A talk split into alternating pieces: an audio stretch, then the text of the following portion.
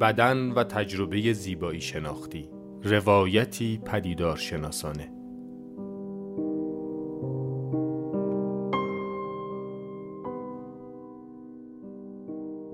مدرس دکتر مسعود اولیا.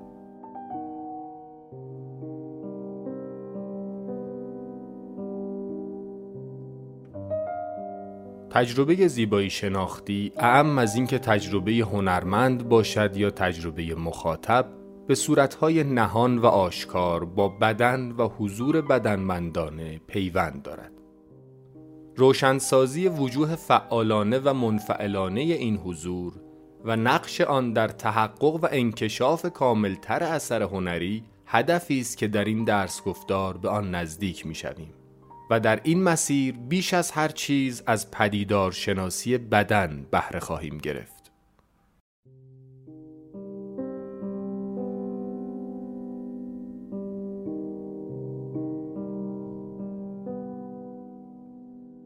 به خیر باشه امیدوارم که توی این ایام سخت روزگار براتون خیلی دست کم سخت نگذره و شرایط بهتر از این بشه.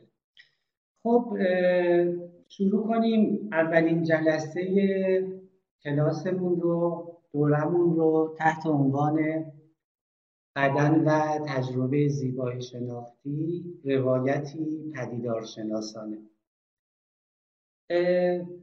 من قبل از اینکه به موضوع کلاسمون بپردازم خیلی به اختصار اشاره کنم به اینکه طبعا ما چهار جلسه در پیش داریم و چهار جلسه دو ساعته. و به نظرم خوبه که هر جلسه رو تقسیم کنیم به دو بخش. یه بخش که به شکل در واقع لکچر از جانب من ارائه میشه. و یه قسمتی از کلاس رو هم اختصاص بدیم به گفتگو و پرسش و پاسخ.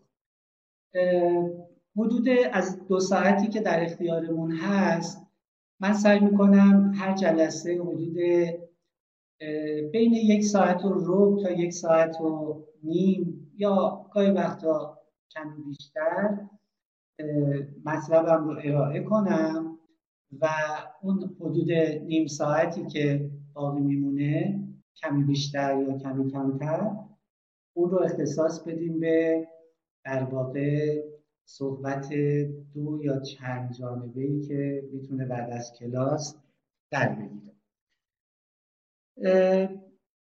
خب ببینید بذارید از همین عنوان این درس گفتار بحث آغاز کنم. ما در واقع سه تا اصطلاح کلیدی توی این عنوان داریم که لازم من در این جلسه درباره این اصطلاح توضیح بدم. در واقع این جلسه عمدتا سبقه تمهیدی و در واقع زمین ساز داره برای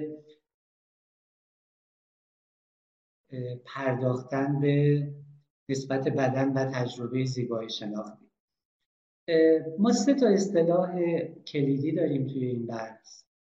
اصطلاح بدن اصطلاح تجربه زیبایی شناختی و اصطلاح پدیدار شناسی. طبعا لازمه که من به اختصار درباره پدیدار شناسی و تجربه زیبایی شناختی توضیح بدم. و بعد البته به شکل مفصولتری به سراغ در واقع بدن بریم و نسبتی که با تجربه زیبایی شناختی برقرار می‌کنه خب به ظاهر در واقع این اصطلاحات دست کم دو تا از این اصطلاحات یعنی بدن و تجربه زیبایی شناختی برای اغلب ما آشناست. و تجربه های دست اولی از هر دو داریم. ولی توی این کلاس طبعا ما باید یه مقدار عمیقتر این مفاهیم رو واکاوی کنیم نقبی بزنیم به وجوه و ابعاد مختلف این مفاهیم تا روشن بشه که وقتی از نسبت بدن و تجربه زیبایی شناختی صحبت می‌کنیم دقیقا مرادمون چیه؟ چه بدنی مد نظر ماست؟ چه تجربه زیبایی شناختی مد نظر ماست؟ ابتدا من در واقع اشاره کنم به اصطلاحات انگلیسی که معادل این کلمات به کار رفته و به کار میره همچنان. طبعا وقتی ما از بدن صحبت می‌کنیم از بادی صحبت می‌کنیم یا اگه بخوایم تعبیر یونانیش رو به کار ببریم از سوما صحبت می‌کنیم. حالا با این واژه سوما بیشتر سر و کار خواهیم داشت. من بعضی از اصطلاحات رو این پایین براتون می‌نویسم. از سوما از بادی داریم صحبت می‌کنیم. بادیلی صفت در واقع این کلمه است. گاهی وقتا توی متونی که مربوط به این موزه است از صفت کورپورال یا کورپوریال هم استفاده میشه. البته هر دو به یک معناست و دو شکل در واقع یک واژه هستن کورپورال و کورپوریال اینها در واقع معادل های بدن و یعنی عامترین معادل های بدن و بدنی هستند. البته کلمات دیگه هم هست ولی عمده در واقع اصطلاحاتی که ناظر به اینها به کار میره همین. یه اصطلاح دیگه داریم که خیلی باش سر و کار خواهیم داشت این بحث. به نام embodiment embodiment در واقع خب اگه به ساختارش هم نگاه کنید پیشوند em پیشوند فعل در زبان انگلیسی. وقتی افزوده میشه به یه اسمی فعل می‌سازه. مثلا ما case رو داریم به معنی جعبه. encase یعنی چیزی رو در جعبه گذاشتن. و همینطور الی آخر embodiment در واقع تو embody یعنی به این کلمه body که تو دلش هست خوب توجه کنید. چون خیلی مهمه. در واقع یعنی چیزی رو به هیئت بدن در آوردن. به سبقه و صورت بدنی یا جسمانی به چیزی بخشیدن. دلیل اینکه من اینجا بگم بدنی بیشتر به کار می‌برم تا جسمانی جسم یه واژه‌ایه که خیلی عامتره. ما به اجسام هم اجسامی که بدن نیستن هم جسم میگیم. به این لیوان هم جسم میگیم. ولی وقتی میگیم بدن دیگه روشنه که مرادمون در واقع نوع خاصی از جسمه که ما واجدش هستیم. بنابراین من به جای جسمانیت ترجیح میدم که بدنمندی به کار ببرم و به جای جسم هم بدن. خب این این بادی در واقع یعنی جسمانیت بخشیدن بدنمند کردن یا به تعبیری تجسد جسد همینجا به معنی در واقع بدن به کار میره. حتی تجسم هم به کار رفته اگر جسم رو مبنا قرار بدیم. این بادیمنت رو از این به بعد بهتره بگیم در واقع یا بدنمندی یا بدنمندسازی بسته به سیاق کلام. اگر به حالت اشاره داریم باید بگیم بدنمندی اگر به فعل اشاره داریم باید بگیم بدنمندسازی. یه اصطلاح دیگه ای که گاهی وقتا معادل با بدنمندی یا جسمانیت به کار میره کورپوریالیتیه یعنی از همون صفت کورپوریال یا کورپورال در واقع اگر اسم بسازی میشه کورپوریالیتی که در واقع به همین معنی جسمانیت و بدنمندی به کار میره. یه اصطلاح دیگه هم هست که این اصطلاح جالبه. بعد باهاش سر و کار خواهیم داشت. اصطلاح incorporation incorporation در واقع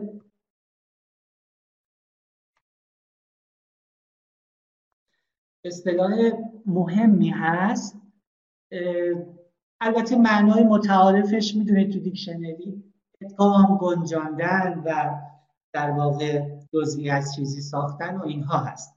ولی اون در واقع کلمه کور یا کورپ حالا بنا به تلفظ های مختلف تو زبان مختلف یا کورپر در زبان آلمانی این به معنی در واقع جسم یا بدن هست. و این اصطلاح در واقع لفظی به معنی به تن درآوردنه یعنی چیزی رو به تن خیش درآوریم. اون پیشوند این دلالت بر در واقع به تن درآوردن می‌کنه. دلالت بر به درون چیزی آوردن یا همون سفته فعلسازی رو که به این پیشوند هست اشاره کردم. این کورپوریشن در واقع به معنای پدیدار شناسانش که تو بحث ما به کار میده به این معنی که ما جهان رو به تن در میآوریم.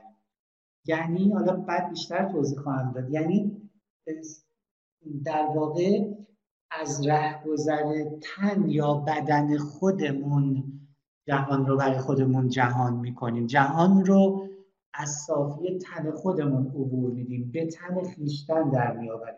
از جمله البته آثار استتیکی رو که بهش خواهیم پرداخت. خب این چند تا اصطلاح اصطلاحاتی هم که ما بیشتر باهاشون سر و کار خواهیم داشت. عامترین اصطلاحی که من در اشاره به بادی به کار می‌برم بدن و صفتش بدنی و حالت بدنی بودن یعنی بدنمندی یا بدنیت هست. البته میشه تن را هم به کار برد. تن تنانه. خب مثلا یا تنانگی برای این بادیمنت اینو من خیلی سرش بحثی ندارم.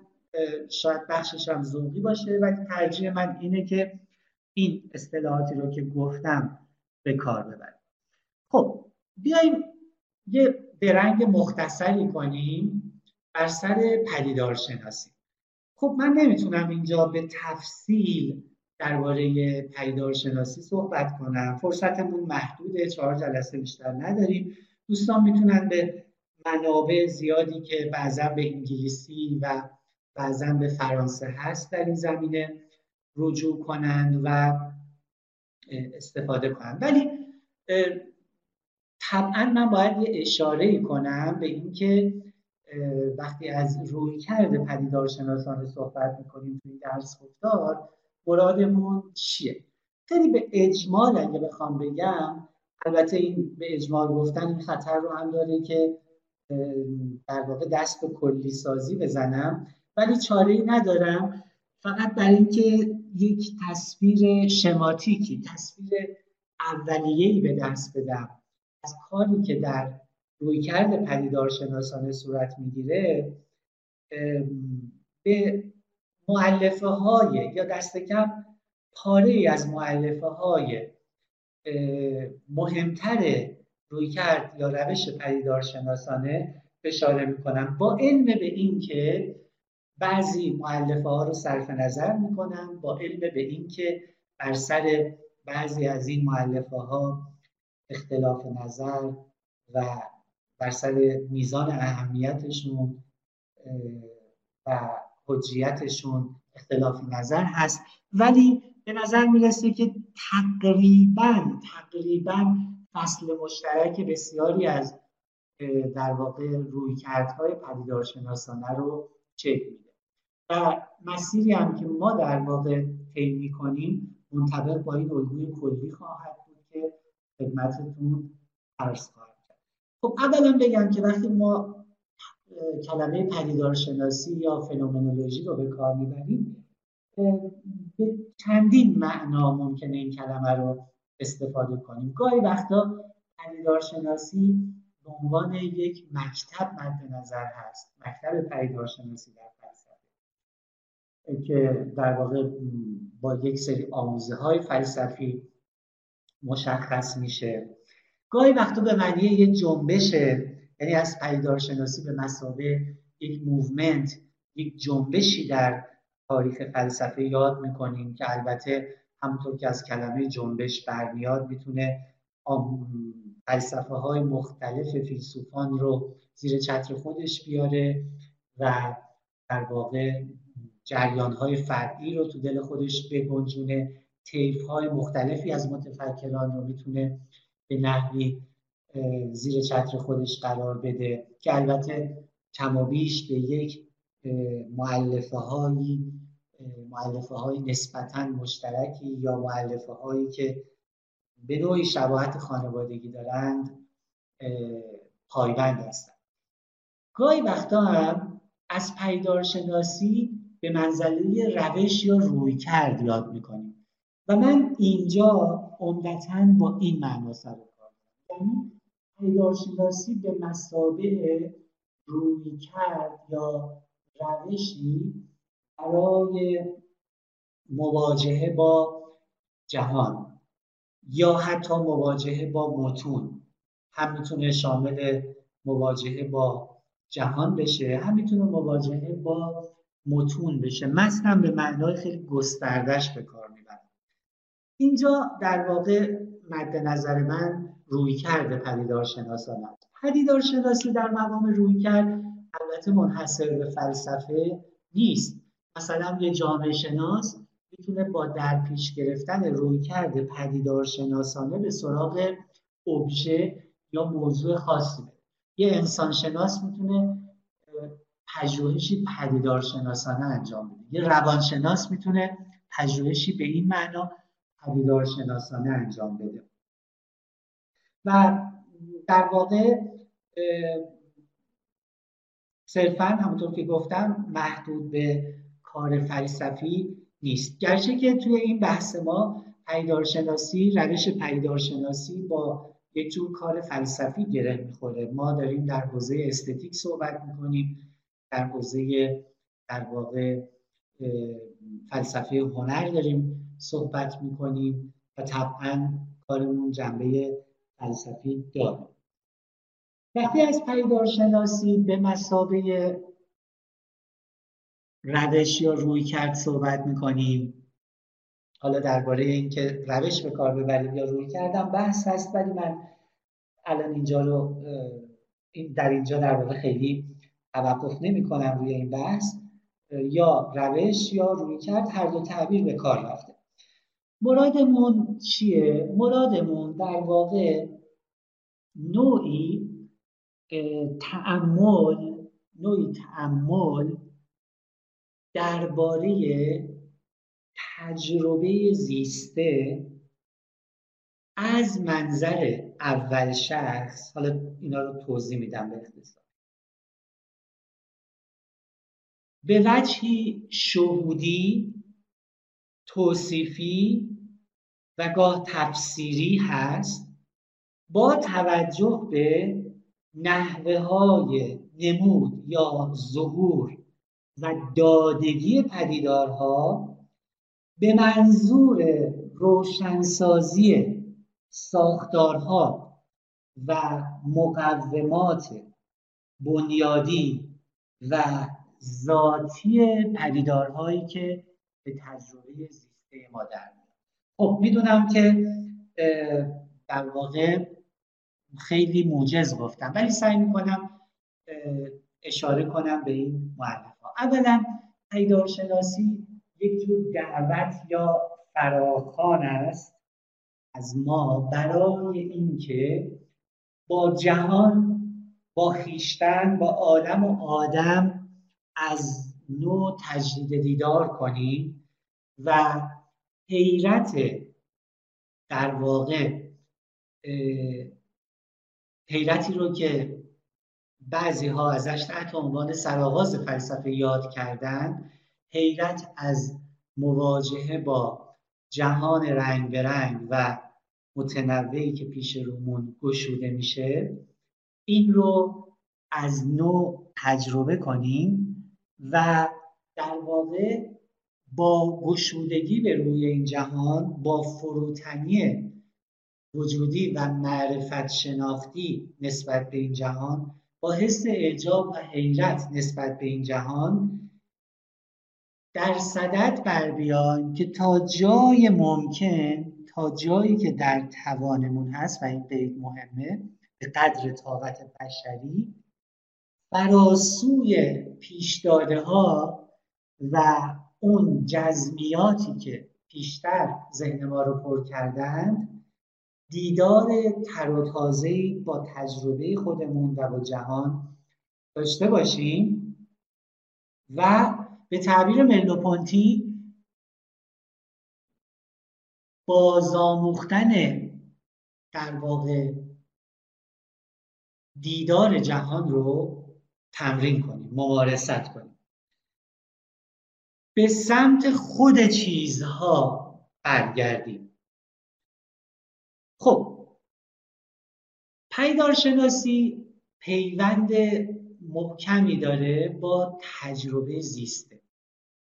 و تجربه زیسته برای پدیدارشناس عبارت است از تجربه جهان یا بخشی از جهان. طبعا ما نمی‌تونیم همزمان همه وجوه رو تجربه کنیم. تجربه بخشی از جهان آنچنان که ما اون رو زیست می‌کنیم. ببینید زیست کردن اینجا به فعلیه که متعدی به کار رفته لازم.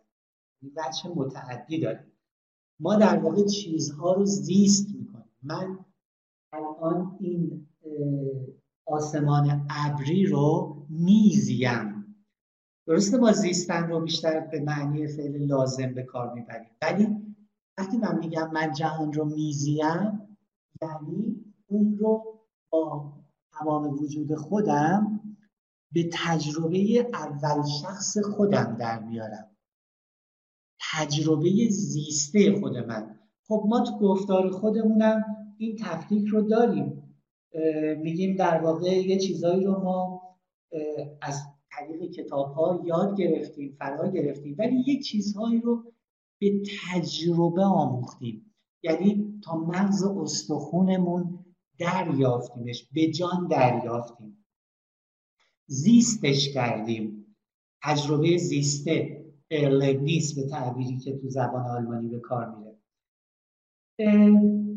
در پدیدارشناسی ما برای اینکه مثلا یک پدیده خاصی رو پدیدار شناسی کنیم مثلا فرض کنید پدیدار شناسی مثلا ملال. یه حال روحی هست به نام ملال که هممون تجربه کردیم. شاید این روزا هم بیشتر تجربه کرده باشیم با توجه به این وضعیتی که توش هستیم.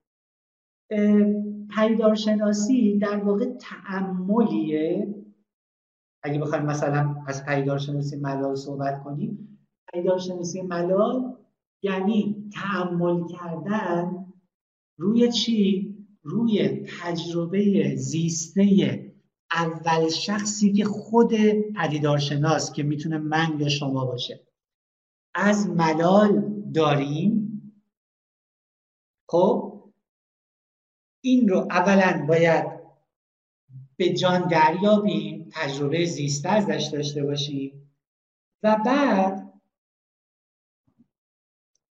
این تجربه زیسته رو به قالب توصیف و تفسیر بریزیم. البته در واقع روی کردهای مختلفی هست. بعضی پیدارشناسا تکشون صرفا بر توصیف بعضی ها میگن که توصیف کفایت نمی‌کنه. اصلا هر توصیف خودش مبتنی بر تفسیره و تفسیر هم مهمه و اینجا جایی که پیدارشناسی و هرمنوتیک با هم پیوند پیدا می‌کنن. ولی به هر صورت قرار ما این تجربه زیسته رو که به شکل اول شخص شهود کردیم نه شهود عرفانی. در واقع یک جور درک بیواسطه یک جور زیستن اون پدیده. این رو بیایم به قالب توصیفی تفسیری بریزیم. اما در این در واقع توصیف پدیدار توصیف و تفسیر پدیدار باید به شدت برای اینکه توصیفمون غنی و پرمایه بشه باید نحوه های گوناگون ظهور پدیدار اون چیزی که در پدیدارشناسی بهش میگن modes of appearance انها یا حالتهای گوناگون ظهور یا نمود پدیدار رو به دیده بگیریم به چنگ بیاریم تا بتونیم در واقع با کمک تخیل که می‌تونه با این صورتهای گوناگون ظهور بر بره بازی کنه بالا پایینشون کنه واریاسیون های توشون ایجاد کنه. بتونیم در واقع اون ابعاد ساختاری و ماهوی اون پدیدار رو به چنگ بیاریم و از این طریق بتونیم در واقع سقل ماهوی پدیدار رو به دست بدیم. در واقع قایت پدیدارشناسی با طی مسیری که گفتم همینجاست. و البته این غایت یک چیزی نیست که لزوما یک بار برای همیشه اتفاق بیفته. جهان به اشکال و صورتهای مختلفی بر ما ظاهر میشه. پدیده ها در متن تاریخ mode of appearance های مختلفی می‌تونن داشته باشن و دستیابی به اون هسته پدیدار کاری نیست که بتونیم به راحتی و به شتاب انجام بدیم. مستلزم دیدن دوباره دیدن و دوباره دیدن هست. مستلزم توجه هرچه غنیتر به ظهورات گوناگون پدیداره. و اهمیت تاریخ در پدیدارشناسی هم اینجا خودشون نشون میده. چون تاریخ اون بستر عمده ایه که در واقع پدیده ها در اون بستر جلوه های مختلف خودشون رو آشکار می‌کنن. ممکنه در یک دوره تاریخی جلوه جلوه مشخص یا خاصی از پدیدار یک پدیدار مشخص ظهور کنه و در واقع اگر ما صرفا به اون جلوه اکتفا کنیم نمی‌تونیم حق مطلب رو درباره اون پدیدار ادا کنیم. اهمیت توجه به انهای ظهور از همینجا برمیخیزه. چیزی که مثلا ریکورد خیلی روی اون تاکید می‌کنه. بنابراین مثلا تو کاری هم که ما می‌خوایم انجام بدیم اگه بخوایم یکم انزوامی کنیم بحثمون رو ما زمانی می‌تونیم حق مطلب رو در پدیدارشناسی نسبت بدن و تجربه زیبایی شناختی ادا کنیم که در واقع بتونیم نسبتهای گوناگون ظهورات گوناگون این رابطه رو به دیده بگیریم. همونطور که اگر من دوستی رو فقط در یک موقعیت دیده باشم یا در یک در واقع الگوی موقعیتی همیشه باش مواجه شده باشم. مثلا همیشه تو دانشگاه دیده باشمش.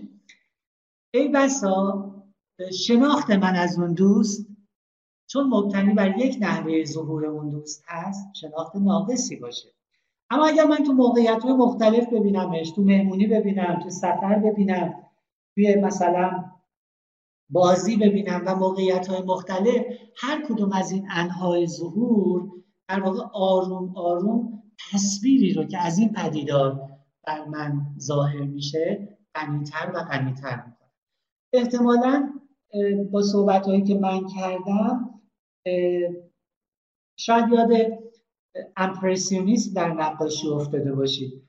در واقع بعضی گفتن کار امپرسیونیست در نقاشی پیوند نزدیکی داره با کار پدیدارشناس. چون امپرسیونیست ها هم تلاش می‌کردن که این واریاسیون های مختلف پدیده رو در موقعیت های مختلف انهای گوناگون ظهور پدیده رو در موقعیت های مختلف به چنگ بیارن.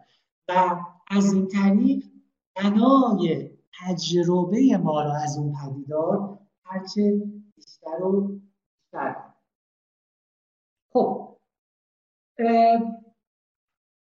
من فعلا به همین مقدار اکتفا می‌کنم. می‌دونم که ممکنه سوالهایی تو ذهنتون شکل گرفته باشه ولی سعی می‌کنم با بحثایی که در خصوص موضوع کارمون انجام میدم سعی می‌کنم به شکل غیر مستقیم در واقع این معلفه هایی رو که خیلی به اختصار از اونها یاد کردم اینها رو در واقع انزمامیت ببخشم. یعنی تو دل بحثامون ببینیم مثلا توجه به انهای ظهور یعنی چی؟ شهود پدیدار یعنی چی؟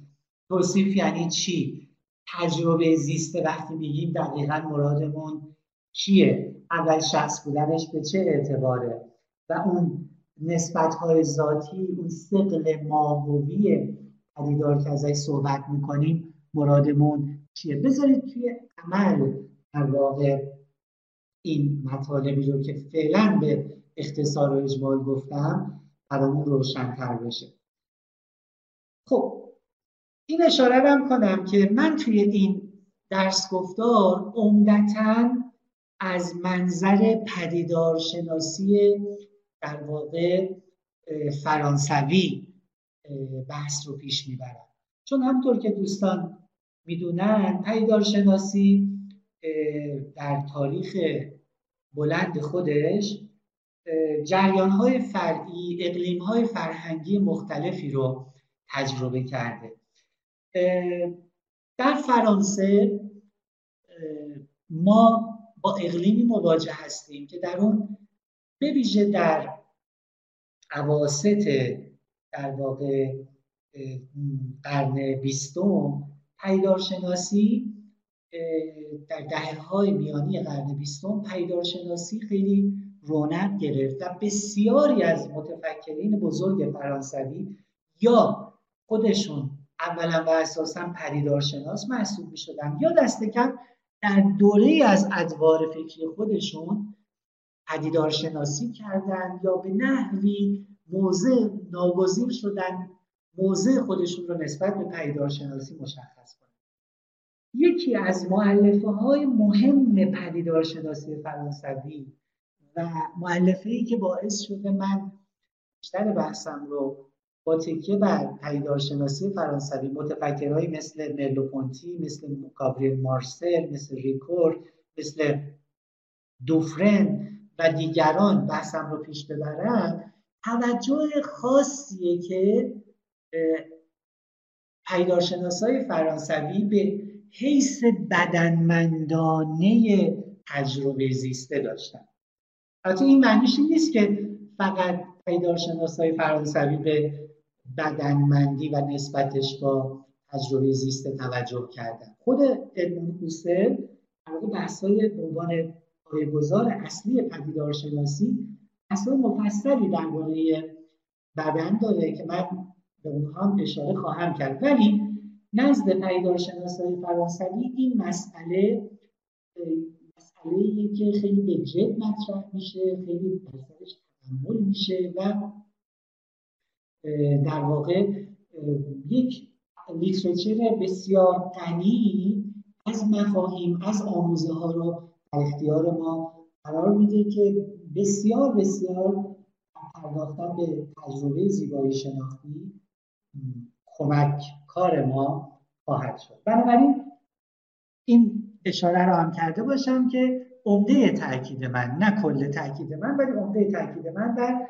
پیداشناسی در واقع سنت فرانسوی هستش. خب حالا بریم سراغ اصطلاح دوم تجربه زیبایی شناخت یا تجربه زیبایی شناسان. خب باز یک اشاره زبانی کنم. ببینید ما در این مبحث سه تا اصطلاح داریم که خیلی به کار میره. معروفترین اصطلاح اصطلاح استتیک experience هست. اینجا براتون میدیسم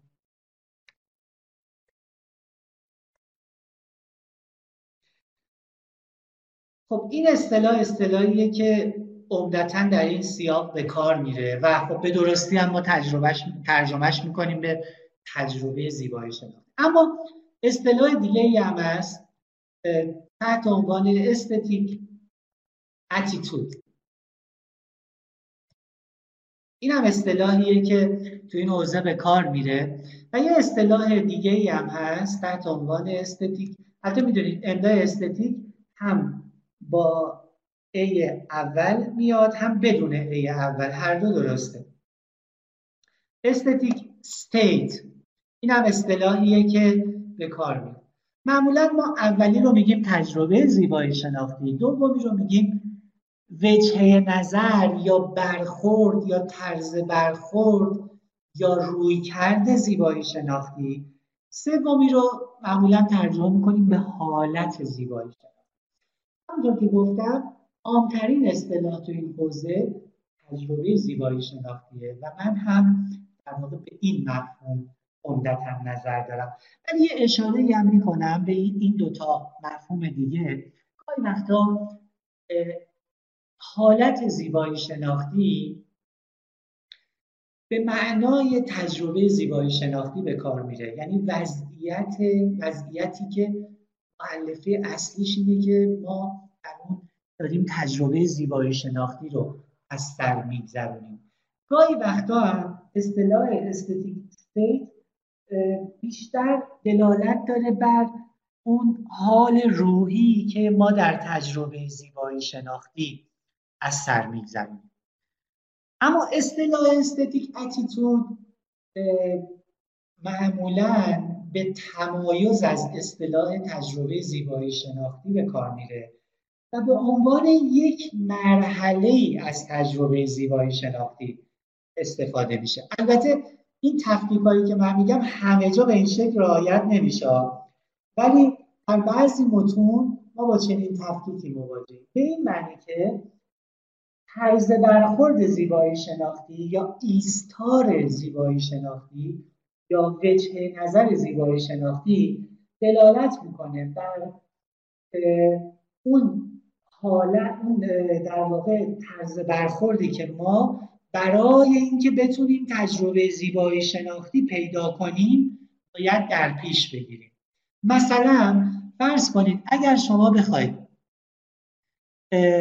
از موسیقی که در کنسرت در سالن کنسرت داره اجرا میشه تجربه زیبایی شناختی حاصل کنید فرض کنید رفتید توی سالن کنسرت و می‌خواید گوش بدید به موسیقی که تا لحظاتی دیگه اجرا میشه.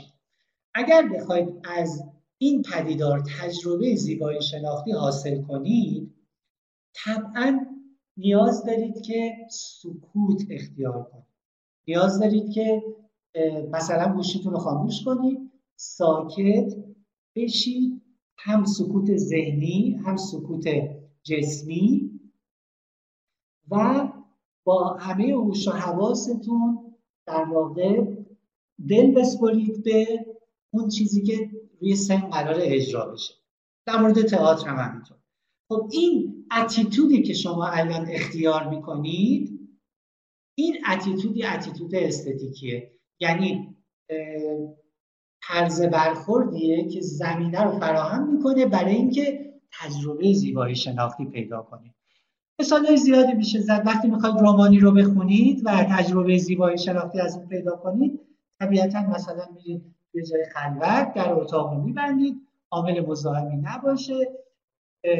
توی یک وضعیت جسمانی خاصی قرار می‌گیرید که بتونید و حواس خودتون رو کاملا معطوف به اثر کنید. و هزار و یک تمهید دیگه ای که همه اینها رو می‌تونید زیر مفهوم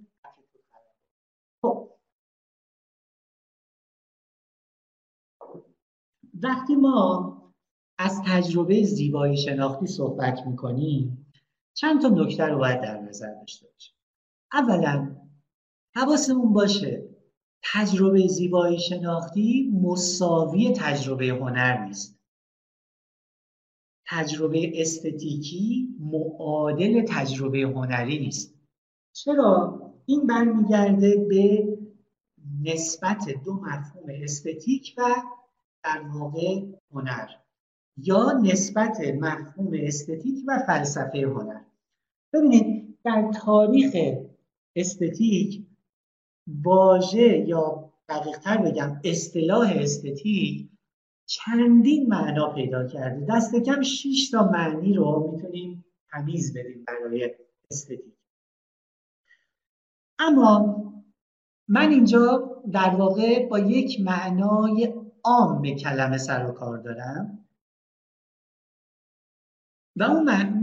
بذارید یه اشاره به اون شیشتا معنا کنم. گاهی وقتا استتیک به معنای حسیات به کار میره.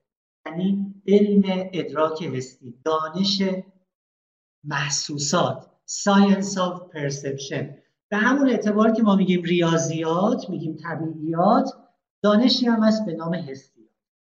گاهی وقتا استتیک به معنی علم امر زیبا به کار میره. یعنی علم زیبایی. زیبایی شناسی به معنی خاص کلمه ها نه به معنی عامش که بعد بهتون میگم. یعنی علم زیبا علم امر زیبا. چیزی که گاهی وقتا تو تاریخ زیبایی شناسی ازش تحت عنوان callistics یاد میشه. callistics از واژه καλόν در زبان یونانی میاد καλόν به معنی زیباست. callistics یعنی زیبا شناسی به معنی خاص کنه زیبایی چیه؟ چه انواعی داره؟ چه اقسامی داره؟ این معنای دیگه استتیکه. گاهی وقتا استتیک به معنای فلسفه هنر به کار میره یعنی هنرشناسی فلسفی یا در واقع همون فلسفه هنر. یعنی این دوتا معادل هم به کار گاهی وقتا زیبایی شناسی یا استتیک به معنای یک جور روی کرد در فلسفه هنر به کار میره. یعنی اخص از فلسفه هنر. مثلا میگیم یک طرف روی کرد استتیکی به هنر داره و تو فلسفه هنر می‌تونیم رویکردهای غیر استتیکی هم داشته باشیم. روی کردی که خب یه معلفه های تاریخی خاص خودش رو داره خیلی روی حس تاکید داره و روی اون جنبه سوبژکتیو تجربه ما خیلی تاکید داره و معلفه های دیگه. اما گاهی وقتا هم استتیک به معنای عامی به کار میره که شامل فلسفه هنر میشه شامل فلسفه آرت میشه. ولی محدود به فلسفه هنر نیست. یعنی اگر دو تا دایره در نظر بگیریم یه دایره بزرگ بزرگتر در نظر بگیرید به نام استتیک یک دایره کوچکتری تو دل این دایره بزرگتر در نظر بگیرید به نام فلسفه هنر. چرا این معنا به کار میره؟ به این دلیل که بحثای استتیکی به این معنای گسترده فقط شامل زیبایی شناسی هنر نیست شامل فلسفه هنر نیست بلکه مثلا شامل زیبایی شناسی طبیعت هم هست. aesthetics of nature شامل زیبایی شناسی زیست محیطی هم هست. شامل زیبایی شناسی زندگی روزمره هم هست. Aesthetic of everyday life یا aesthetic of everydayness زیبایی شناسی روزمرگی.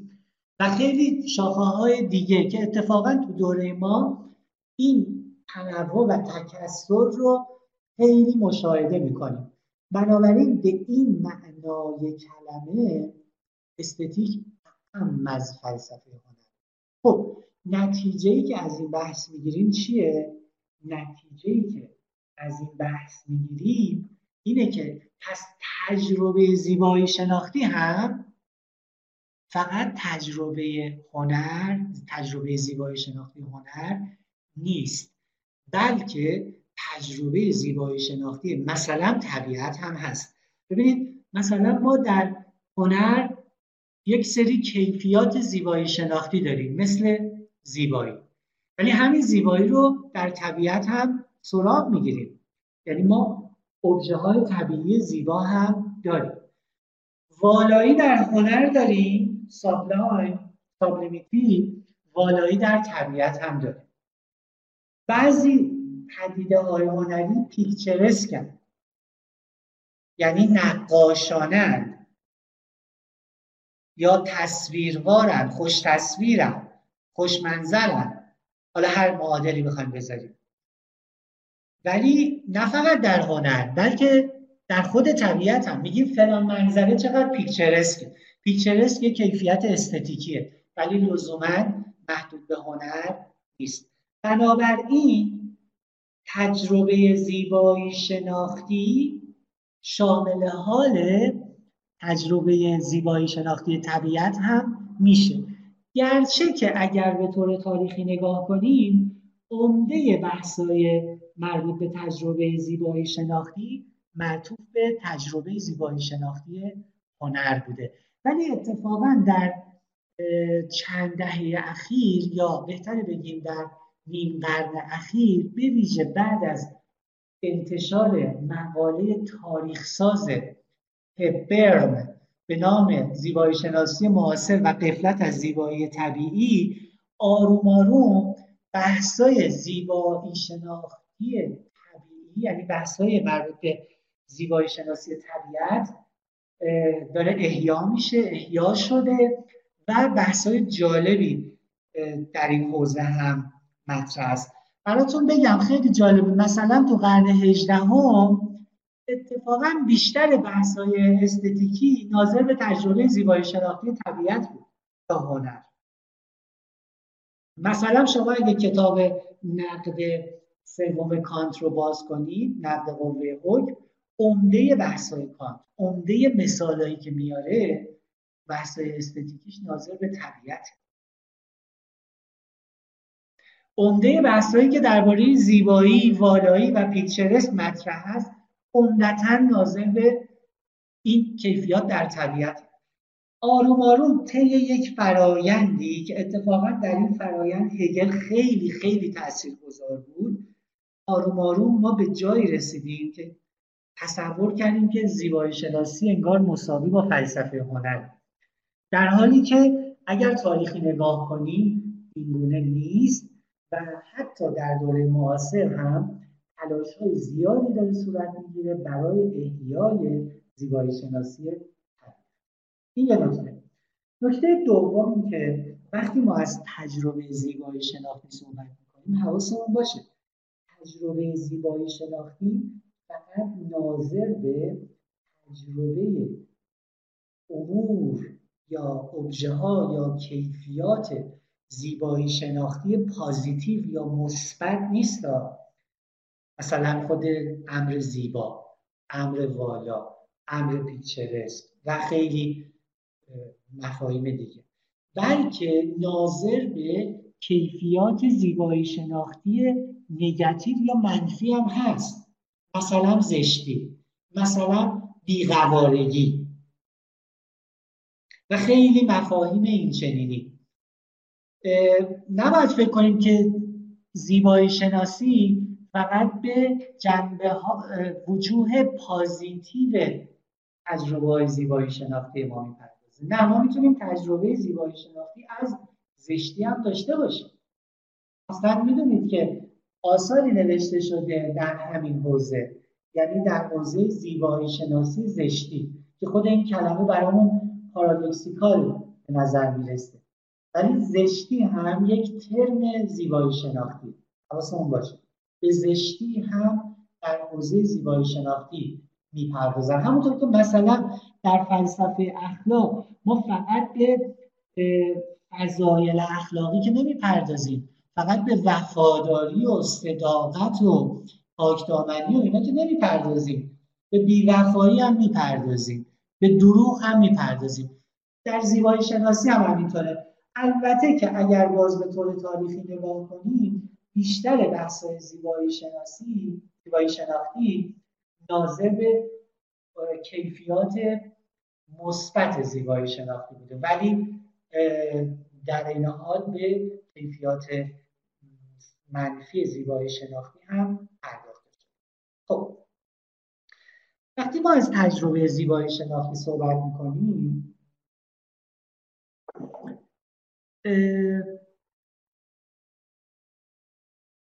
چه پرسش هایی تو این هیته ممکنه برامون پیش بیاد؟ این پرسش ها رو من فقط اشاره می‌کنم. برای اینکه در پس ذهنتون باشه موقعی که داریم مشخصتر رابطه بدن و این تجربه رو بررسی می‌کنیم خیلی از این پرسش ها ممکنه پاسخ پیدا کنه ممکنه روشن بشه ممکنه ایزاه بشه ممکنه ربط و نسبتش با پرسش های دیگه مشخص بشه. من فقط به اجمال به این پرسش ها اشاره می‌کنم. پرسش های از این دست در این مبحث مطرح. اصلا تجربه زیبایی شناختی چگونه چیزیه؟ چه معلفه هایی داره؟ این پرسش پرسش توصیفیه. چه معلفه هایی باید داشته باشه؟ یعنی ما اگر بخوایم تجربه زیبایی شناختی غنی داشته باشیم چه معلفه هایی در تجربهمون باید باشه؟ این میشه پرسش هنجاری. اولی جنبه توصیفی داشت دومی جنبه هنجاری و تجویزی داره یا توصیه‌ای داره. اولی descriptive دومی prescriptive ه یعنی داره تجویز می‌کنه توصیه می‌کنه که چگونه مؤلفه هایی در تجربهمون داشته باشیم تا بتونیم تجربه زیبایی شناختی به معنی پروپیمان کلمه داشته باشیم. پرسش بعدی. در تجربه زیبایی شناختی آیا یک ساعت از وجود ما درگیره یا چند ساعت؟ و اگر یک یا چند ساعت از وجود ما درگیره اون یک یا چند ساعت کدوم ساعت ها هستن؟ آیا تجربه زیبایی شناختی یه تجربه شناختیه یا epistemic یا معرفتیه یا یه تجربه ارادیه یه تجربه volitive یا conative ه یا تجربه عاطفی احساسی هیجانی emotional یا affective. یا اینکه یه تجربه صرفا perceptual ه صرفا یه تجربه ادراکیه. یا نه یه تجربه تخیلیه ایمجینتیوه. تخیل ما در تجربه زیبایی شناختی درگیره. یا یک تجربه پرکتیکاله. یا نه چند تا از این ویژگی ها رو داره. یا شاید حتی همه این ویژگی ها رو همزمان با هم داره. این پرسش مهمیه که در سرش اختلاف نظرهای زیادی در این حوزه هست. پرسش بعدی شرایط امکان تجربه زیبایی شناختی چیه؟ چه شرایطی باید فراهم باشن تا ما بتونیم بگیم که چیزی به نام تجربه زیبایی شناختی اتفاق افتاده. مثلا آیا یکی از شرایطش همون استتیک اتیتوده که اشاره کردم؟ یعنی ما باید در یک حالت در یک ایستار در یک برخورد زیبایی شناختی با پدیده قرار بگیریم؟ آیا این تجربه تجربه فعالانه یا منفعلانه؟ آیا ما در تجربه زیبایی شناختی فعالیم اکتیوی یا نه؟ تجربه زیبایی شناختی بر ما نازل میشه. پسیویم ما. یعنی اختیاری نداریم. ما دست خوشش میشیم. معروض اون قرار می‌گیریم. خودمون فعال نیستیم توش. اینم پرسش مهمیه. آیا تجربه زیبایی شناختی وابسته به یک ویژگی ها یا کیفیاتی در ابژه تجربه ماست. مثلا این تابلو این مجسمه یا این امر والایی که در طبیعت باش مواجه شدیم این مثلا آتشفشانی که داره فوران می‌کنه یا نه قائم به یه ویژگیهایی در خود کنش تجربه ماست در روند تجربه ماست. به تعبیر دیگه آیا تجربه زیبایی شناختی برون محوره یا درون محور؟ یعنی اگر ما یک چیزایی رو در تجربهمون داشته باشیم می‌تونیم بگیم که تجربه زیبایی شناختی داریم فارغ از اینکه چی رو داریم تجربه می‌کنیم یا نه. حتما باید یه چیزای خاصی رو تجربه کنیم. مثلا آثار هنری رو. تا بعد بتونیم بگیم که با چیزی به نام تجربه. زیبایی شناختی پرسش بعدی چه رابطه ای هست بین تجربه زیبایی شناختی و اقسام دیگه تجربه که ما از سر میگذرونیم؟ مثلا تجربه دینی مثلا تجربه عرفانی. یا نه خود همین تجربه ادراکی عادی ما. وقتی من چشم باز می‌کنم و جهانی بر من پدیدار میشه خب دارم چیزی رو تجربه می‌کنم. تجربه زیبایی شناختی آیا تافته جدا بافته ای از این تجربه های عادی ما؟ یا فرق داره با سایر تجربه های عادی ما؟ یا نه؟ صورتی از همین تجربه عادی ماست که بعضی از اون کیفیات این تجربه عادی ما در این صورت به شکل خاصی ارائه میشن به شکل پروپیمانتری ارائه میشن. به تعبیر دیگه آیا این تجربه منفصل از تجربه ادراکی متعارف ماست؟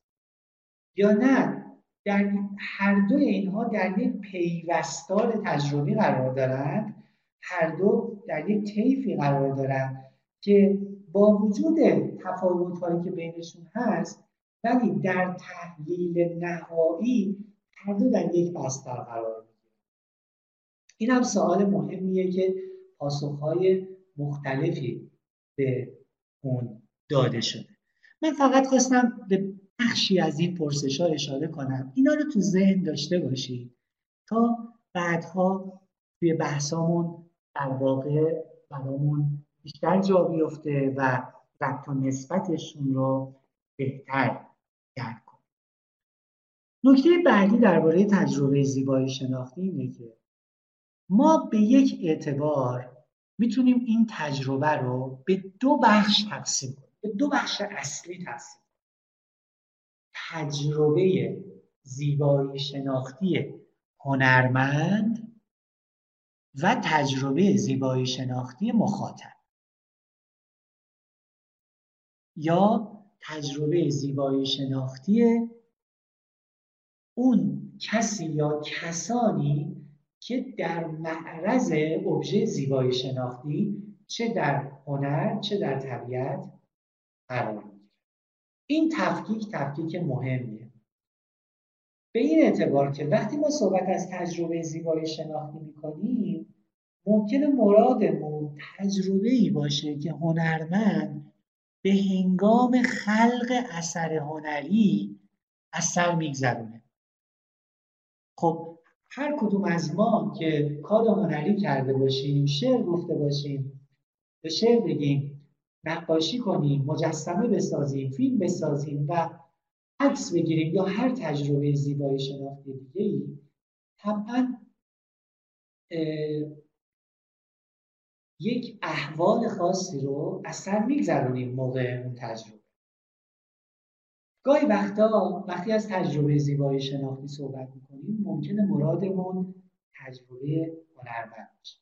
اما گاهی وقتا هم مرادمون ممکنه تجربه باشه که من و شما وقتی در معرض اثر هنری قرار می‌گیریم یا در معرض یک ابژه استتیکی در طبیعت قرار می‌گیریم اون تجربه رو اثر تجربه زیبایی شناختی مبحثیه که می‌تونه به هر دو اینها بپردازه.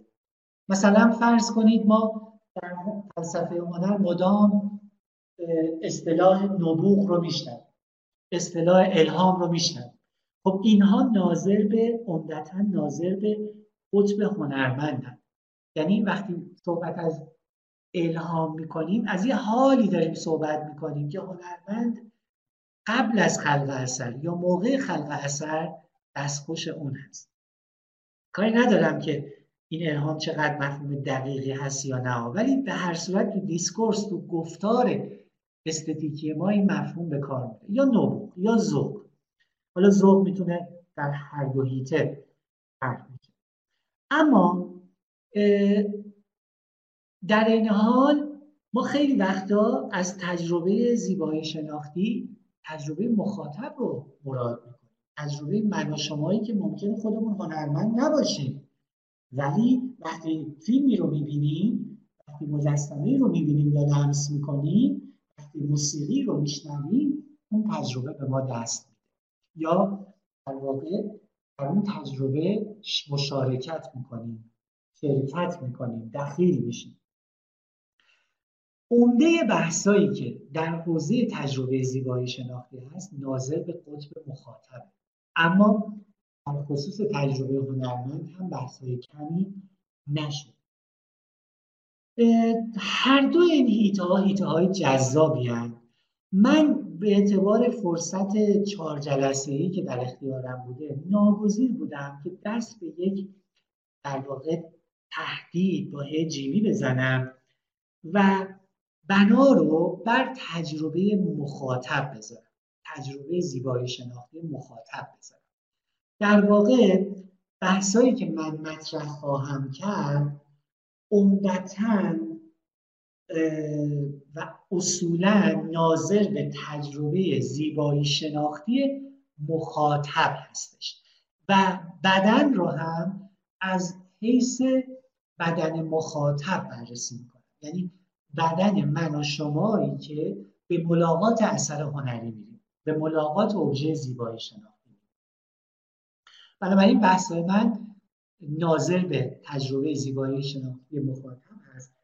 اون بحث تجربه ببخشید بله تجربه زیبایی شناختی هنرمند اون هم بحث در خودش جالبیه. شاید بعدها بشه در ادامه این درس گفتار به سراغ اون مبحث هم رفت. ولی من هرچی فکر کردم دیدم اگر بخوام به هر دو بپردازم مجبورم خیلی نکات رو قلم بگیرم و حیفم اومد. یعنی حس کردم که خب میشه اون رو هم به عنوان یه سرفصل جداگونه یک زمانی در واقع براش درس گفتاری برگزار کرد.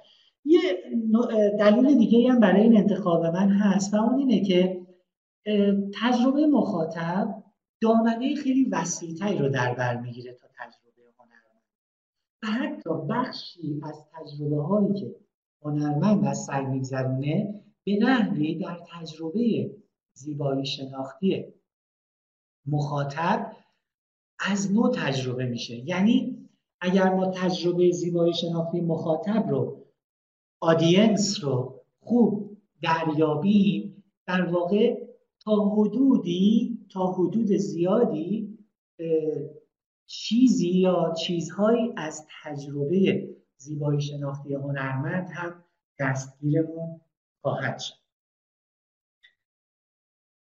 خب نکته بعدی که باید بهش اشاره کنم اینه که وقتی ما از تجربه زیبایی شناختی صحبت می‌کنیم همونطور که تقسیم می‌کنیم این تجربه رو به تجربه هنرمند و تجربه مخاطب یک تقسیم بندی دیگه هم می‌تونیم انجام بدیم. و اون اینه که تجربه زیبایی شناختی رو گاهی وقتا ما می‌تونیم با تاکید بر آن کسی که تجربه می‌کند یا خود فعل تجربه پیش ببریم بحثش رو.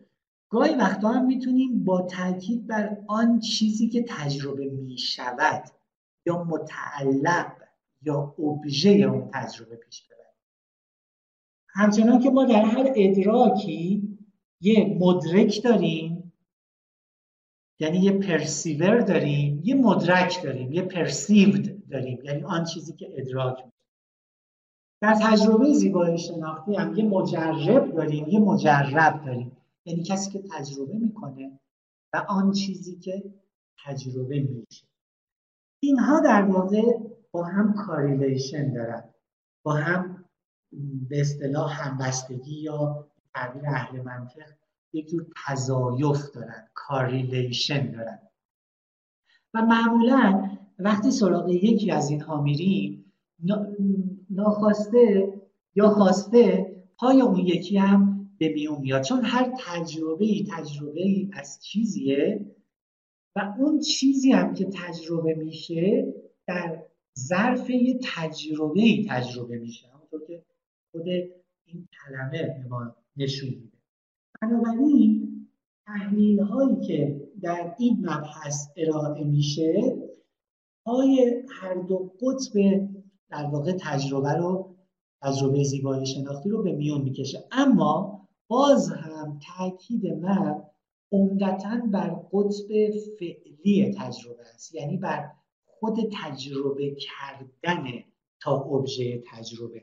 ما می‌تونیم تاکید رو بر یکی قرار بدیم و البته به اعتبار اون تاکید بیشتر رو اون متمرکز بشیم. اما در این حال این رو هم می‌دونیم که با توجه به کاریلیشن که بین اینها هست آیا اون یکی هم در زیل اون بحث به میون میاد کم نکته بعدی اینه که من در این درس گفتار از نظریه‌ای در باب تجربه زیبایی شناختی دفاع که می‌تونم ازش تحت عنوان یه نظریه پلورالیستی یاد کنم یعنی یک نظریه کسرتگرایانه. به این معنی که من باورم اینه که تجربه زیبایی شناختی یک تجربه تک نیست. نه تجربه است صرفا شناختی نه تجربه است صرفا عاطفی نه تجربه است صرفا ارادی نه تجربه است صرفا ادراکی نه تجربه صرفا تخیلی بلکه تجربه زیبایی شناختی های مختلف وجود ما رو به درجات مختلف متناسب با اون تجربه که از سر میگذرونیم هم متناسب با کیفیت تجربهمون هم متناسب با ابژه تجربهمون درگیر خودش می‌کنه. و این ساحت ها و ابعاد مختلف وجود ما وارد یک جور به تعبیر کانتی کلمه بازی آزاد میشن. یعنی یک جور رابطه آزادی یک جور interplay ی بینشون برقرار میشه که در واقع به واسطه این اینترپلی ما می‌تونیم از چیزی تحت عنوان تجربه مثلا اثر هنری کنیم.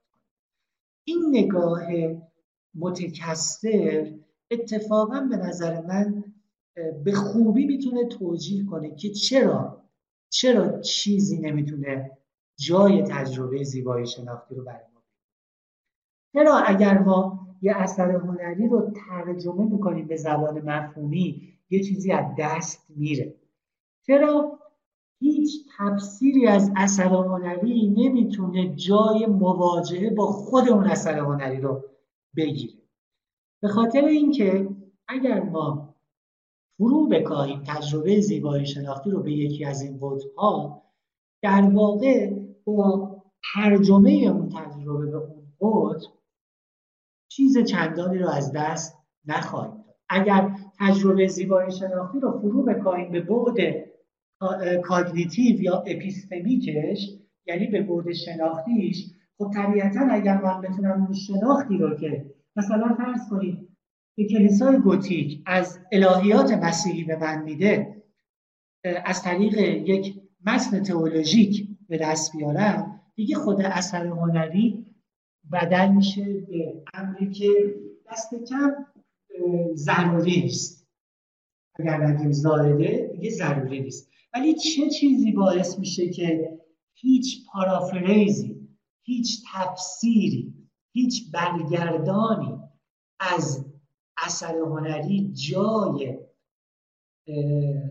مواجهه با خود اون اثر هنری رو نگیره چه چیزی باعث این میشه؟ همین که اثر هنری ابعاد مختلف وجود ما رو در یک اینترپلی درگیر خودش.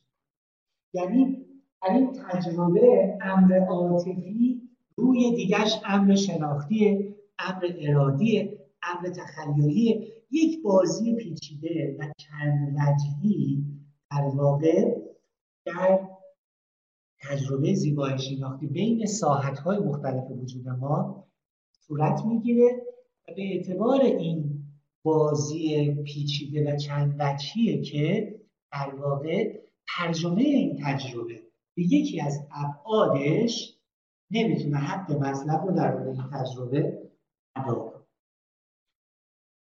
نکته دیگه هم درباره تجربه زیبایی شناختی بگم بعد برم سراغ بدن. ببینید یکی از معلفه های این الگویی از تجربه زیبایی شناختی که من از اون دفاع می‌کنم حیث پرسپچوال یا ادراکی تجربه زیبایی شناختی. و اینجاست که به ویژه اینجاست که به ویژه بدن مطرح میشه.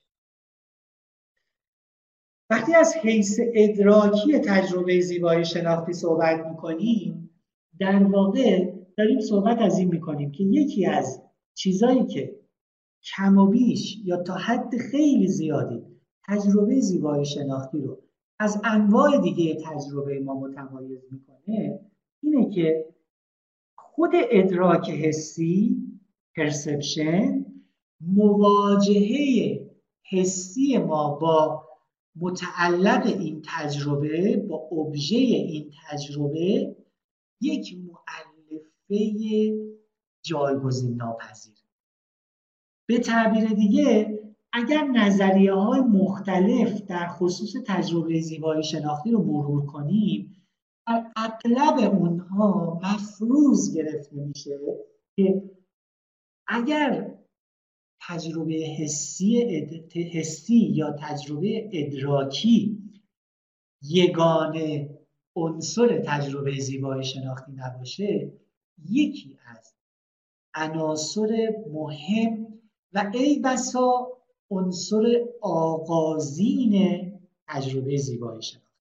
به تعبیر دیگه بعضی ها که معتقدن اصلا بدون تجربه حسی اساسا ما نمی‌تونیم تجربه زیبایی شناختی یعنی هر تجربه زیبایی شناختی وابسته به امر حسیه. وابسته به, به سنشوس یا سانسیبل در زبان فرانسه. یعنی امر حسپذیره. امر محسوسه. مواجهه حسی شرط اول تجربه زیبایی شناختی. بعضی معتقدن هر تجربه زیبایی شناختی. ولی اگر تا این حدم پیش نریم دست کم میشه گفت که عمده تجربه های زیبایی شناختی با حس آغاز میشن. با امر حسی آغاز میشن. با مواجهه حسی ما با ابژه زیبایی شناختی آغاز میشن. ولی نه اینکه لزوما در این مواجهه حسی باقی بمونن. یعنی این مواجهه حسی باب این تجربه رو باز می‌کنه. مواجهه ادراکی اما خاتمه نمیده تجربه رو. عناصر دیگه ای از وجود ما ساحات دیگه ای از وجود ما درگیر این تجربه خواهند شد. از اینجاست که می‌خوام وارد بحث بدن بشم. وقتی ما صحبت از این می‌کنیم که مواجهه حسی فقط هم مربوط به هنرهای دیداری نیست مثلا در مورد شعر هم هست. یعنی شعر به مسابقه هنری که اجرا میشه. خوندن شعر با صدای بلند. اگر بپذیریم این مواجهه حسی معلفه جایگزین ناپذیر در تجربه زیبایی شناختی معمولا آغاز تجربه زیبایی شناختی معمولا اون موقع متوجه میشیم که بدن به عنوان محمل تجربه حسی ما چقدر در تجربه زیبایی شناختی مهم. البته خیلی وجوه اهمیت داره ولی دست کم اولین بچه اهمیت اینه که این تجربه ادراکی که ما ازش صحبت می‌کنیم این امر حسی امر محسوسی که در تجربه زیبایی شناختی اینقدر اهمیت داره و اتفاقا دو معنای کلمه استتیک رو به هم پیوند میده. این تجربه ادراکی قائم به بدنمندی ماست. قائم به بدن ماست. قائم به رفتار بدنمندانه ما با جهان. مواجهه بدنمندانه ما با جهان. و هر چقدر ما این حیث بدنمندانه ادراکی تجربه زیبایی شناختیمون رو خوب بشناسیم بهتر می‌تونیم پی ببریم که سهم و نقش بدن در این تجربه چقدر حیاتی هست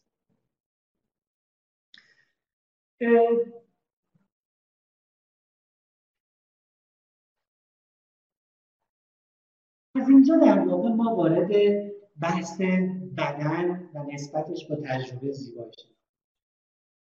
چند تا مقدمه رو من باید در این مورد بگم باز تا وارد بحث اصلی بشیم. اولا باز ما اینجا یه تفکیکی می‌تونیم انجام بدیم. وقتی از نقش بدن در تجربه زیبایی شناختی یاد می‌کنیم نقش بدن در تجربه زیبایی شناختی باز به دو اعتبار می‌تونه مطرح بشه. بدن هنرمند و بدن مخاطب. قبل از اینکه این دوتا رو توضیح بدم به طور خیلی کلیتر دست کم ما می‌تونیم چهار ساحت دخالت بدن در هنر رو از هم تمیز بدیم گاهی وقتا بدن به منزله ماده هنر مطرح. به منزله متریال کار هنری مطرحه. مثلا ما یک قالب هنری داریم به نام بادی آرت حتما دیدید نمونه کارهایی که تو این قالب خلق شده. ویژگی این قالب هنری بادی آرت یا هنر بدن اینه که متریال اصلی این قالب هنری بدن انسانه. روی بدن انسان کار میشه. سازمایه یا کارماده اون کار هنری اینجا بدن انسان این یک ساحت. ساحت دوم بدن به منزله موضوع کار هنرمنده. درسته؟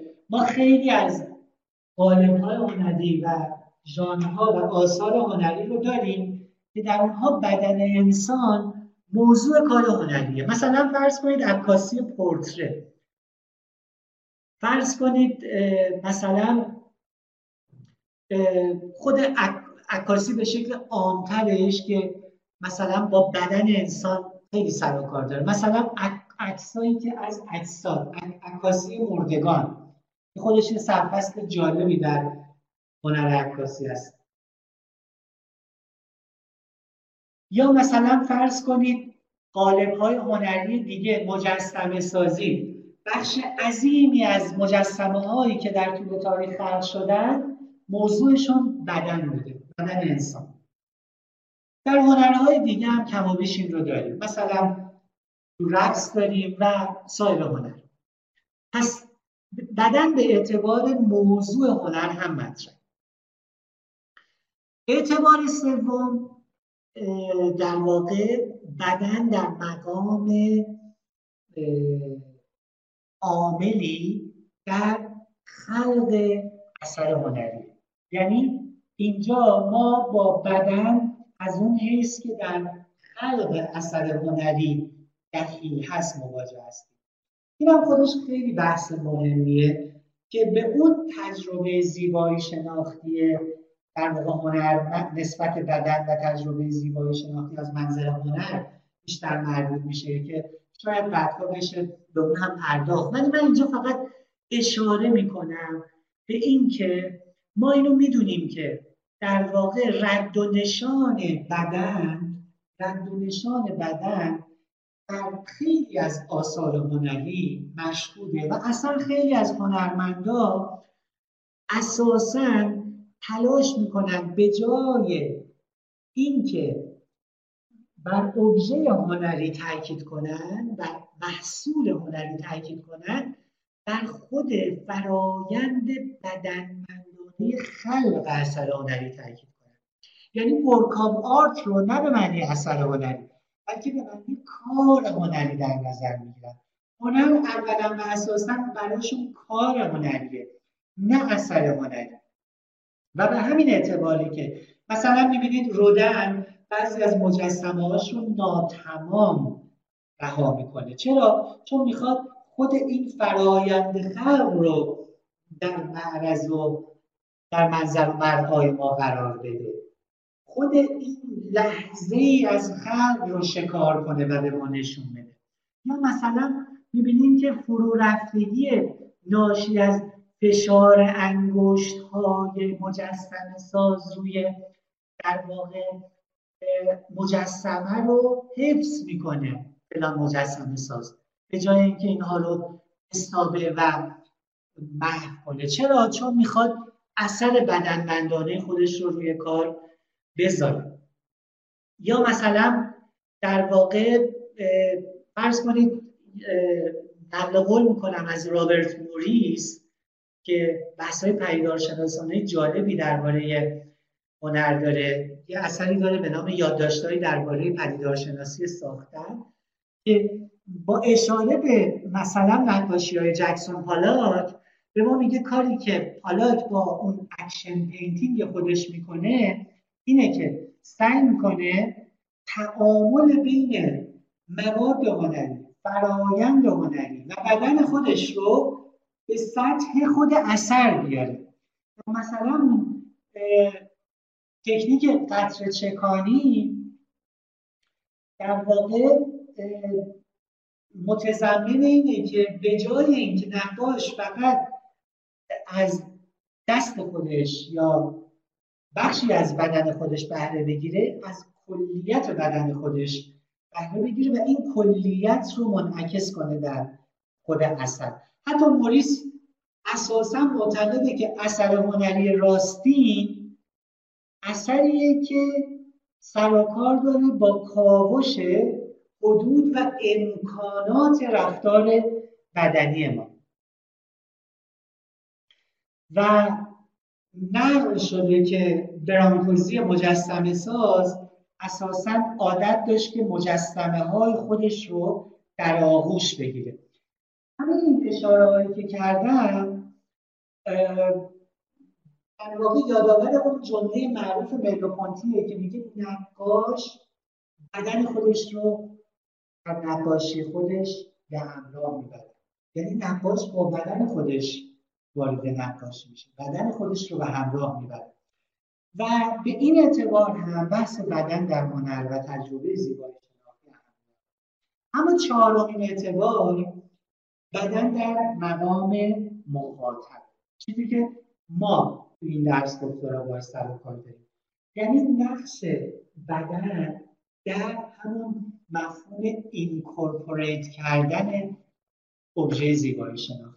چگونه بدن اثر هنری یا به معنای عامتر کلمه ابژه زیبایی شناختی رو به بدن چگونه مخاطب ابژه زیبایی شناختی رو به تن در میاره؟ چگونه ابژه زیبایی از طریق بدن خودش ابژه زیبایی شناختی رو از آن خودش می‌کنه؟ نه فقط از آن خودش می‌کنه بلکه اصلا امکان میده برای اینکه ابژه زیبایی شناختی ابژه زیبایی شناختی باشه.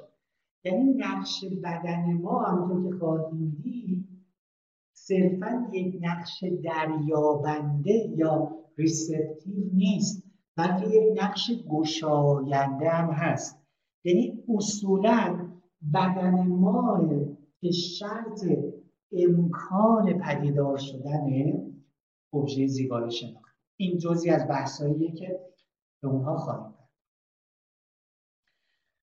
خب ما در این بحث تلاش می‌کنیم در دو سطح کار پیش ببریم. یکی در واقع مسیری رو که داریم طی می‌کنیم طی کنیم رو روشن می‌کنم. اولا ما باید یه پدیدارشناسی از ادراک بدنمندانه به دست بدیم.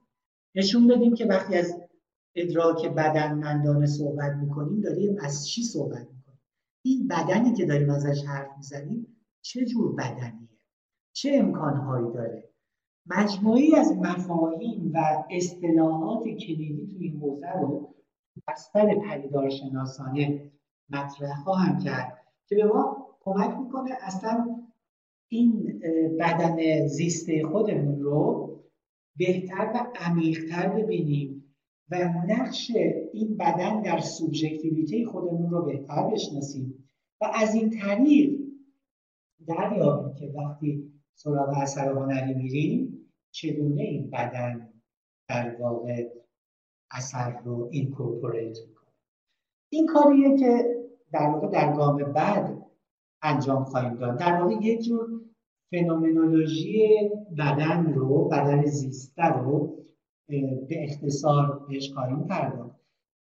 بر این اساس در واقع نشون خواهیم داد که چگونه در مواجهه با ابژه زیبایی شناختی این فنومنولوژی بدن زمینه رو فراهم می‌کنه برای اینکه رابطه بدن زیسته و زنده خودمون با تجربه زیبایی شناختی رو هرچه عمیقتر بکاویم انهای ظهورش رو بیرون بکشیم و از این طریق یک حاصل عملی هم درس گفتارمون داشته باشه. یعنی دریابیم که چگونه می‌تونیم به تجربه زیبایی شناختی بدنمندانه خودمون غنا و قوت بیشتری ببخشیم. بنابراین کار ما درسته که عمدتا وجه توصیفی داره ولی از دلش یک رویکرد هنجاری هم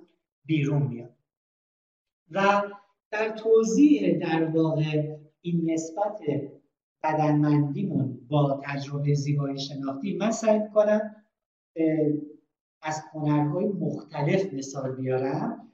کارم رو به یک هنر خاص محدود نخواهم کرد.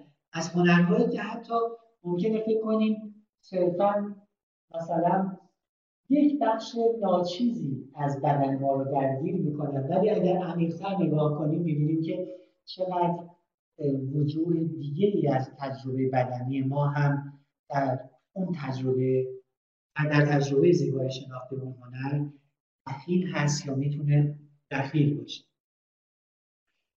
و این اشاره رو هم کنم و بحثم رو امروز خاتمه بدم. اشاره کنم به این که ببینید این بحث بدن بحث خیلی مفصلیه و در حوزه های مختلفی هم به اون پرداخته شده. اصولا یکی از مؤلفه های می‌تونیم بگیم فلسفه معاصر احیا که نمیشه گفت دقیقتر اگه بخوایم بگیم از background به foreground آوردن بدن و بدنمندی ماست.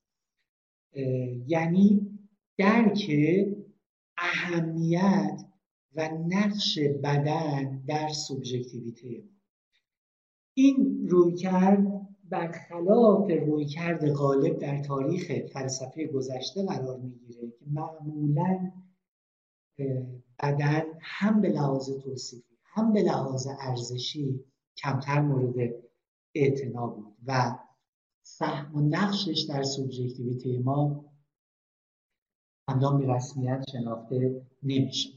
همین اعتبار اگر ما به حوزه های مختلف اندیشه معاصر سر بزنیم می‌بینیم که بحث بدن و بدنبندی در حوزه های مختلف اهمیت زیادی پیدا کرد. از جمله در خود پیدارشناسی این بحث خیلی خیلی مهمه خیلی بهش توجه میشه. اما علاوه بر پدیدارشناسی در ویژه جامعه شناسی و سیاست شناسی یا فلسفه سیاست هم ما به این بحث خیلی برمیخوریم. البته حوزه های دیگه هم میشه طبیعتا مثال زد. من از پدیدارشناسی گفتم ولی می‌تونیم از پدیدارشناسی هنر به طور اخص یا استتیک به شکل عامتر هم یاد کنیم. چیزی که می‌خوام روش تاکید کنم اینه که هر کدوم از این حوزه های مطالعاتی مثلا حوزه مطالعات فرهنگی حوزه فمینیسم حوزه مارکسیسم حوزه پسا ساختارگرایی حوزه جامعه شناسی حوزه فلسفه سیاست اینها هر کدوم که سراغ بدن میرن در واقع از وجه یا وجوه خاصی به این بدن نظر دارن. مثلا فرض کنید من یه مثال می‌زنم. شما میشل فوکو رو در نظر بگیرید. هممون آشنا هستیم که در واقع فوکو در رویکرد خودش به بدن چه دقدقه هایی داره؟ فوکو در واقع از منظری به بدن نزدیک میشه که در اون منظر سعی می‌کنه نشون بده که چگونه بدن ملتقای یا سیبله یا در واقع محمل تاثیرپذیری از مناسبات گوناگون قدرت است. و چگونه در واقع شبکه های پیچیده قدرت و مقاومت چگونه در واقع اون چیزی که فوکو ازش تحت عنوان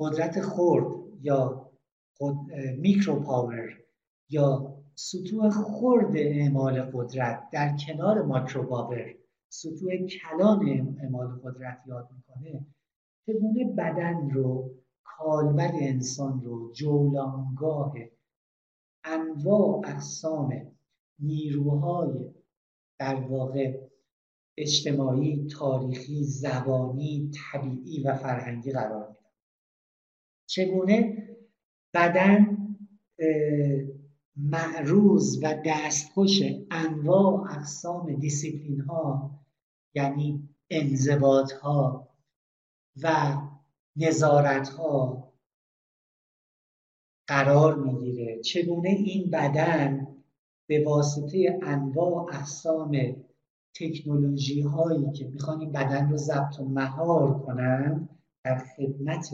در واقع نیروها و هسته های قدرت چگونه در واقع بدن رو مورد و موضوع انواع اقسام وزارت ها و مراقبت ها انواع اقسام نرمالایز کردن ها به انجار سازی ها عادی سازی ها و انواع اقسام معاینه ها حتی به معنای پزشکی کلمه قرار میدن.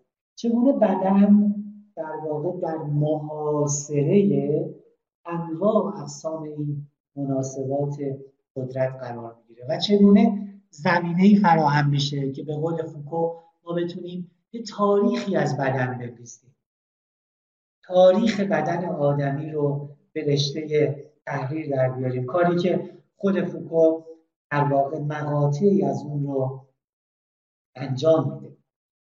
و در واقع یک طرزی از مواجهه رو اینجا فوکو در اختیار ما می‌ذاره که اتفاقا خیلی هم مهمه اتفاقا خیلی بینش های عمیقی توش هست و در واقع می‌تونه پازل شناختی ما از بدن رو کامل کنه یا مثلا فرض کنید فمینیستا از منظر دیگه ای به بدن توجه دارن نسبت بدن و جنسیت و انواع اقسام در واقع مراوداتی که بین این دو می‌تونه برقرار بشه آیا بدن یک داده هست یا یک چیزیه که می ساخته میشه؟ آیا بدن بدن زنانه بدن مردانه. اینها امور زیستی هستند صرفا یا اموری فرهنگی هم. و بحثای مفصل دیگه مثلا فرض کنید بدن مادرانه. مثلا بحثایی که کریستووا درباره نسبت بدن و مادرانگی داره. و خیلی بحثای دیگه. در حوزه های دیگه هم ما در واقع پرداختن به این بدن رو مشاهده می‌کنیم. نتیجه که من می‌خوام از این اشاره مختصر به حوزه دیگه بگیرم اینه که هر کدوم از اینها با توجه به روی کرد و اون پرسش هایی که مطرح می‌کنن و اون نقطه ای که می‌خوان روشن کنن بر وجه یا وجوهی از بدن تاکید می‌کنن. و لزوما ما نباید فکر کنیم که پرداختن به یکی از این روی کردها حق مطلب رو به تمامی درباره بدن ما ادا می‌کنه. در واقع متناسب با پرسش هایی که ما داریم متناسب با سوال هایی که مد نظر ماست دقدقه هایی که مد نظر ماست ما در واقع می‌تونیم وجوه خاصی از بدن رو روشن کنیم پدیدارشناسی هم یکی از این روی کرد هاست ادعای این رو نداره که اگر من پدیدارشناسی بدن کردم معنیش اینه که پس روی کرد فمینیستی به بدن. روی کرد مثلا جامعه شناختی به بدن. روی کرده مثلا فوکویی به بدن. حالا خیلی از روی کردها بین رشته ای هم. مثلا ما روی کرده فوکو رو نمی‌تونیم به راحتی بگیم. صرفا یه روی کرده جامعه شناختی یا یک روی کرده سیاسی. حتی رگه های پدیدار شناسانه هم توی روی کردش هست. ما نباید فکر کنیم که یکی از این روی کردها به معنای نفی سایر روی کرد هر کدوم از این روی کردها متوقف هستند مبتنی هستند بر اون سوال یا سوالاتی که در واقع مد نظر ما هست. روی کرده پدیدار شناسانه به بدن بدنمندی قراره که به روشنسازی تجربه زیسته ما از بدن کمک کنه و وجوه مقفول مانده این تجربه رو وجود مفروض گرفته این مفروض گرفته این تجربه رو برای ما آفتابی کنه. و از این طریق به ما بنای زیست بدنمندانه ما در عالم رو نشون بده. بنابراین بازم تاکید می‌کنم این روی کردها می‌تونن در کنار لزومی نداره که در معارضه با هم قرار بگیرن. می‌تونن در عرض هم قرار بگیرن. البته یه جایی هم تنش بینشون پیش میاد. یه جاهایی هم در واقع ممکنه تضادها و تقابلهایی بین اونها پیش بیاد. نمی‌خوام بگم که ما می‌تونیم همه چیز رو همه جا کنار هم داشته باشیم. یا نه وقتی که در واقع مبانی نظریه این روی کردها با هم تعارض پیدا کنه طبیعتا یه مفردات بحثاشون هم تعارض ممکنه پیش خب من بحث رو فعلا اینجا نگه میدارم تا جلسه آینده که ادامه بدیم بحثمون رو و در واقع گام به گام پیش بریم